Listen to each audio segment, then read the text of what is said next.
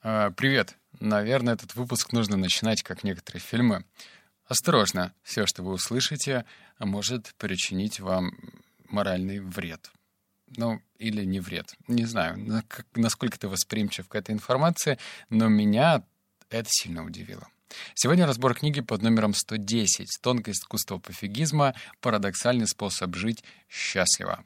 Я выписал 7 выводов, и, по-моему, 5 из них максимально противоречиво. Это значит, что одни авторы книг, которые стали просто классикой психологии или бизнеса, говорят одно, а автор книги «Тонкое искусство пофигизма» говорит, все это полная херня, и у меня есть своя версия.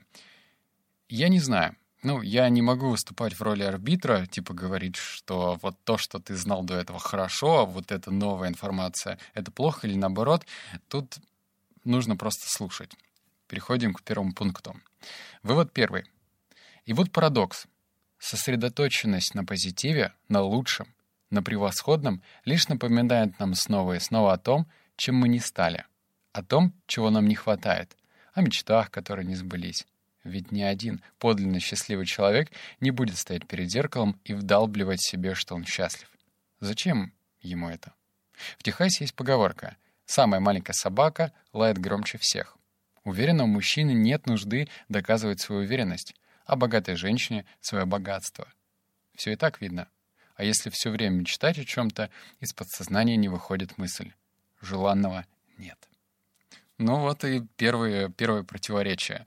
А, большинство авторов, ну, таких как Энтони Робинсон или Джим Рон или да тот же самый Наполеон Хилл учат к тому, что аффирмация, нужно себя настраивать.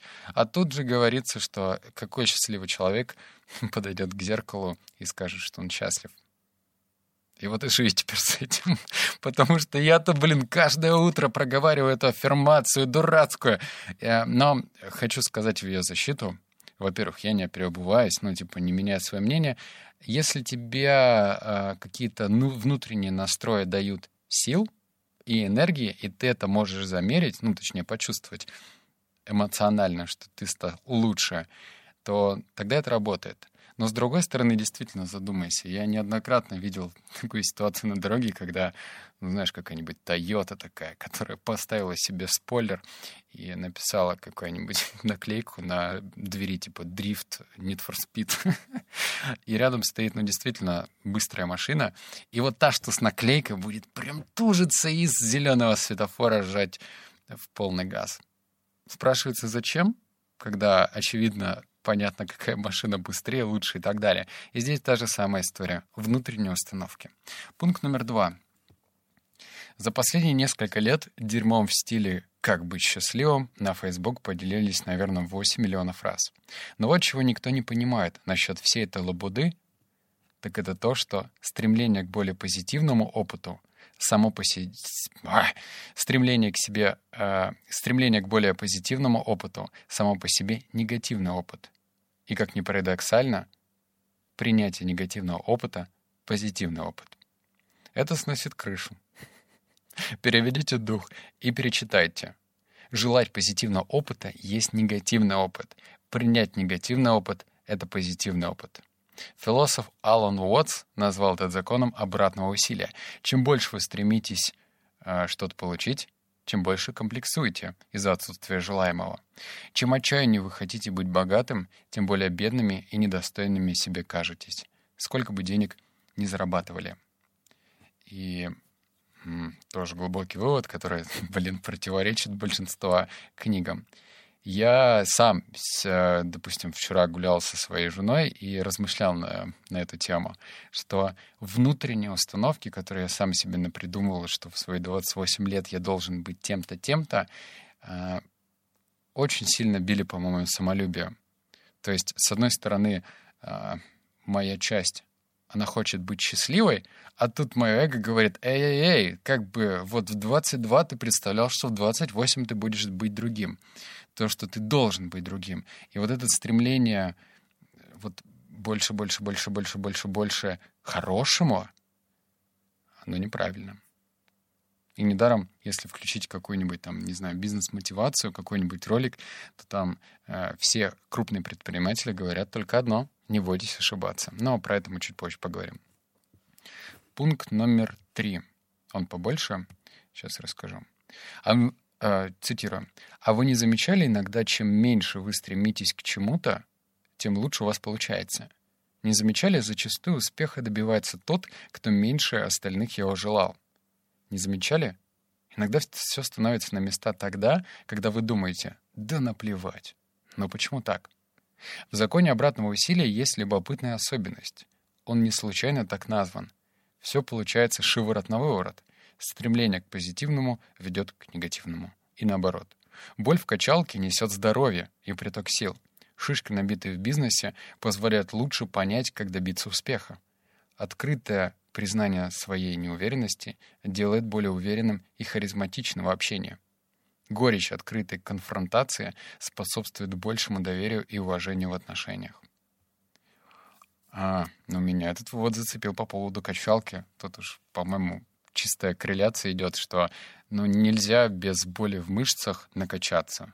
И это, по-моему, такой главный маячок. То же самое с бизнесом. Кто из нас, ну вот ты, я, э, кому-нибудь заявлял, знаешь, так открыто, вот я хочу, блин, сейчас допустить 203 ошибки вот в течение вот этого года. По-моему, так никто не говорит. И если бы это произносилось так, это звучало бы как утопия. Ну, точнее, ты настраиваешься на ошибки. Но с другой стороны, если ты это воспринимаешь как, как э, неотъемлемая часть, вот эти ошибки, что они просто, ну, должны быть. Без них вообще никуда. Вот прям, ну, ничего не произойдет. То как-то проще становится. А если ты э, в корне пытаешься избежать, я сейчас не буду толкать телегу про наше образование, которое учило, что нужно всегда избегать ошибок.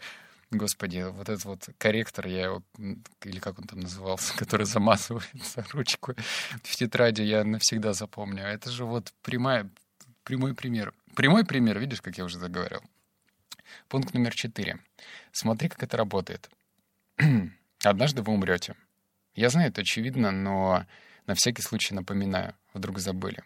Вы и все люди, которых вы знаете, скоро умрут. В небольшое оставшееся время вы успеете позаботиться о немногом. Очень немногом. И если вы собираетесь психовать по каждому поводу, то допсихуйтесь. Надо уметь именно, уметь наплевать. Возможно, это звучит смешно, а я выгляжу идиотом, но по сути речь вот о чем. Надо научиться не разбрасываться и сосредотачивать мысли на главном. Надо научиться понимать, что вы лично цените больше всего, и затем произвести жестокий отсев. Это невероятно сложно. Ну и на это могут идти годы. Как давно ты пытался дисциплинировать свое внимание — дисциплинировать не кнутом и пряником, хотя, наверное, это тоже имеет место быть, а просто относился к любой постановке задач как стопроцентному фокусу. По большей степени вот эта информация — это чистый буддизм. Если ты идешь, ты должен идти. Если ты моешь посуду, ты должен здесь сейчас мыть посуду. Если ты находишься с своим близким, ты должен посвятить ему все свое время, а не витать в облаках и думать, а что мне сделать завтра, или что я сейчас могу сделать. И, блин, буддизм. Вот. А, личная история. Я живу в так, так себе райончике. ну, в смысле, он обычный. Ничего примечательного. А, я уже все прогулял везде, все за гаражами, за дворами. Вот я все обходил. И тут я просто прошелся в одиночестве э, за гаражами. И это, ну, вот если это оценочное суждение, ну там так себе, ну просто гаражи, блин, дурацкий асфальт, вообще ничего нету. Но я прям поймал кайф в этот момент. Я не знаю, как это, какой-то всплеск какого-то гормона произошел, что я шел и наблюдал вот эти красивые деревья, как они, как солнце пробивается сквозь них, а, что асфальт такой вот интересной фактуры. То есть я какие-то недостатки воспринимал иначе. И я не знаю, как это тренировать. И это не самовнушение, что удивительно. То есть, если бы я себе это сам напридумывал, то это было бы плохо. Но когда я внутри чувствую, что что-то меняется и что-то происходит, значит, это происходит по-настоящему. Пункт номер пять. Это называется техника приземления эго на землю, чтобы начать. Даю совет. Оставьте мысли о собственной неповторимости. Взгляните на себя трезвее и реалистичнее. Не смотрите на себя, как на восходящую звезду или непризнанного гения. Не смотрите на себя, как на уникальную жертву или феерического неудачника. Говорите о себе самые простые вещи. Скажем, вы студент, партнер, друг, творец. Чем более узкую и редкую идентичность вы для себя выберете, тем больше вещей вам будут казаться опасными. А потому дайте себе максимально простое и незатейливое определение. Зачастую это означает необходимость отказаться от грандиозных представлений о себе, будто вы уникальны, умны, невероятно талантливы или виктимизированы, что бы это ни значило автор, я не знаю, что это слово, настолько, что никто и представить не может. Это означает отказ от чувства, что все вам, все вам чего-то должны. Это означает отказ от эмоциональных наркотиков, на которые вы сидели э, годами. Как наркоман, слевший с иглы, вам придется пережить ломку, если вы отбросите иллюзию. Но только тогда у вас начнет все налаживаться. Хм. Этот вывод про то, что а, ну, автор дальше рассказывает, раскрывает мысль. Вот представь, у каждого из нас есть ну, свой уровень достижения в чем бы то ни было. Ну, кто-то в чем-то лучше, правильно? А, и если мы изначально держим в голове наши регалии, то приступить к чему-то новому нам становится сложнее. Знаешь почему? Потому что а как же, как же я вот, вот в этом деле профессионал, а вдруг у меня не получится, и что про меня подумают остальные? Ну вот, пример живой. Многие боятся написать книгу, потому что думают, что ее никто не прочитает. Или прочитает несколько человек и скажет, что она очень плохая книга.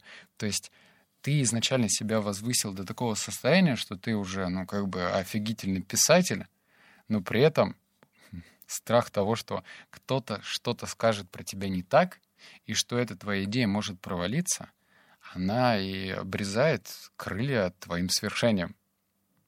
Видишь, как получается? И это вывод про то, что нужно относиться к себе как к рядовому чуваку. Вот прям обычному. Ничему такого сверхъестественного, просто обычный. Но тут опять же вывод этот э, немного так противоречит другому выводу, что нужно быть уверенным, особенно уверенность чувствуют другие люди, мы все-таки отчасти животные, и что если ты хочешь прийти на переговоры, то тебе нужно излучать эту уверенность, если ты хочешь достичь своей цели.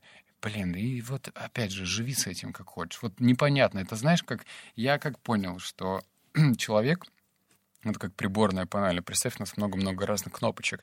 И ты в разный этап времени должен этими кнопочками управлять правильной последовательности. Вот сейчас тебе нужно быть таким, вкл, а вот сейчас другим, выкл, и все. Как? Сложно. Пункт номер шесть. Писатель Тим Феррис рассказывал о неком литераторе, который написал больше 70 романов. Кто-то спросил этого барзаписца, как ему удается выдавать горы книг, сохраняя вдохновение и мотивацию. Последовал ответ. 200 паршивых слов в день. Вот весь ответ. То есть он заставлял себя написать 200 слов, чего попало. И обычно это воодушевляло его. И не успеешь оглянуться, выдашь уже не 200 слов, а 1000. И тут вывод, который э, в последнее время я ощущаю и даже пропускаю через жизнь гораздо прямее или лучше. Действие из мотивации или мотивация из действия. Не надо искать внешнюю мотивацию. Просто начни что-то делать. О боже, как это просто, блин! Если бы сейчас э, просто можно отнять работу у всех бизнес-тренеров. Бум! Пункт номер семь. Но когда мы... Э, он сложный. Когда мы избегаем этого вопроса, мы позволяем пустым и пагубным ценностям овладеть нашим мозгом, взять под контроль наши желания и амбиции. Когда мы избегаем вездесущего взгляда смерти, поверхностное кажется важным — а важное — поверхностным. А ведь смерть — единственное, что известно с несомненностью. И как таковая, она должна быть компасом, который позволяет сориентироваться во всех остальных ценностях и решениях. Она правильный ответ на все вопросы, которые мы должны задавать, но никогда не задаем. М? Жутко, да? Такой жуткий вывод сам по себе. Я даже слышал, что есть такое приложение, которое... а у него одна функция. Он каждый день отправляет тебе уведомление. Ты скоро умрешь. И, блин, что? Ну, типа, да, но много кто об этом забывает. И когда мы об этом забываем, то, как пишет автор, мы неважным вещам, они кажутся для нас важными, и мы выда выдаем какой-то приоритет. А ведь в конце жизни что самое важное? Любовь, взаимоотношения с близкими и, наверное, желание и возможность сделать, что ты хотел делать, а не то, что тебя заставляли. И то, что ты делал просто за бабки. А, это были семь выводов, и я тебе хочу сказать, что, наверное, эта книга стоит твоего прочтения. Как видишь, это редко а, из моих уст проходит. Особенно в плане ну, таких борьбы со своими тараканами. Я ее начал читать, потому что меня одна ситуация выбесила. Я вроде такой, знаешь, и знаю, как поступить, и там техники дыхания, и что, на что нужно фокус перенести. А нет, нифига. Ну, точнее, есть ощущение, что нужно прокачиваться и прокачиваться. Если меня что-то выводит из этого состояния, и, блин, целый день я не мог сфокусироваться, то значит, у меня есть брешь, ее нужно залатывать. Так что эта книга написана просто охренительно. Ну, там, правда, много мата, так что особо чувствительным, наверное, ее читать не стоит. А так полезно, но противоречиво. И вот сидишь и думаешь, как что комбинировать. Ладно, время коллаборации э, я зачастил, признаюсь положа руку на сердце, но то, что ты услышишь, действительно качественно. А, я хочу тебе, точнее, вот я оставил ссылку на просто выражительную Киру. Она сделала обзор на финансовые новости и интегрировала информацию про меня на своем YouTube-канале. А я хочу тебе рассказать следующее, что Кира учит, как правильно организовывать личные финансы, чтобы жить без долгов. Про меня-то такое, ну, я такое редко рассказываю. Она рассказывает, стоит ли инвестировать в ценные бумаги и какие первые шаги для этого нужно сделать. Я такое не рассказываю. Какие финансовые инструменты бывают и как их использовать. И ежедневные подборки финансовых новостей и аналитики. Я ну, четко раз, разделяю, что я умею, что могу говорить. Точно Кира в этом разбирается лучше. Так что если ты ищешь или находишься в поисках какого-то полезного контента, который тебе необходим, ну, возможно, ты такой, опа, очки, кризис — лучшее время для того, чтобы инвестировать, она делится этой информацией совершенно бесплатно. Никаких тренингов, курсов нету. То есть это просто такие аналитические статьи, которые тебе, ну, ты живешь с ними и думаешь, так, а что мне теперь с этим сделать?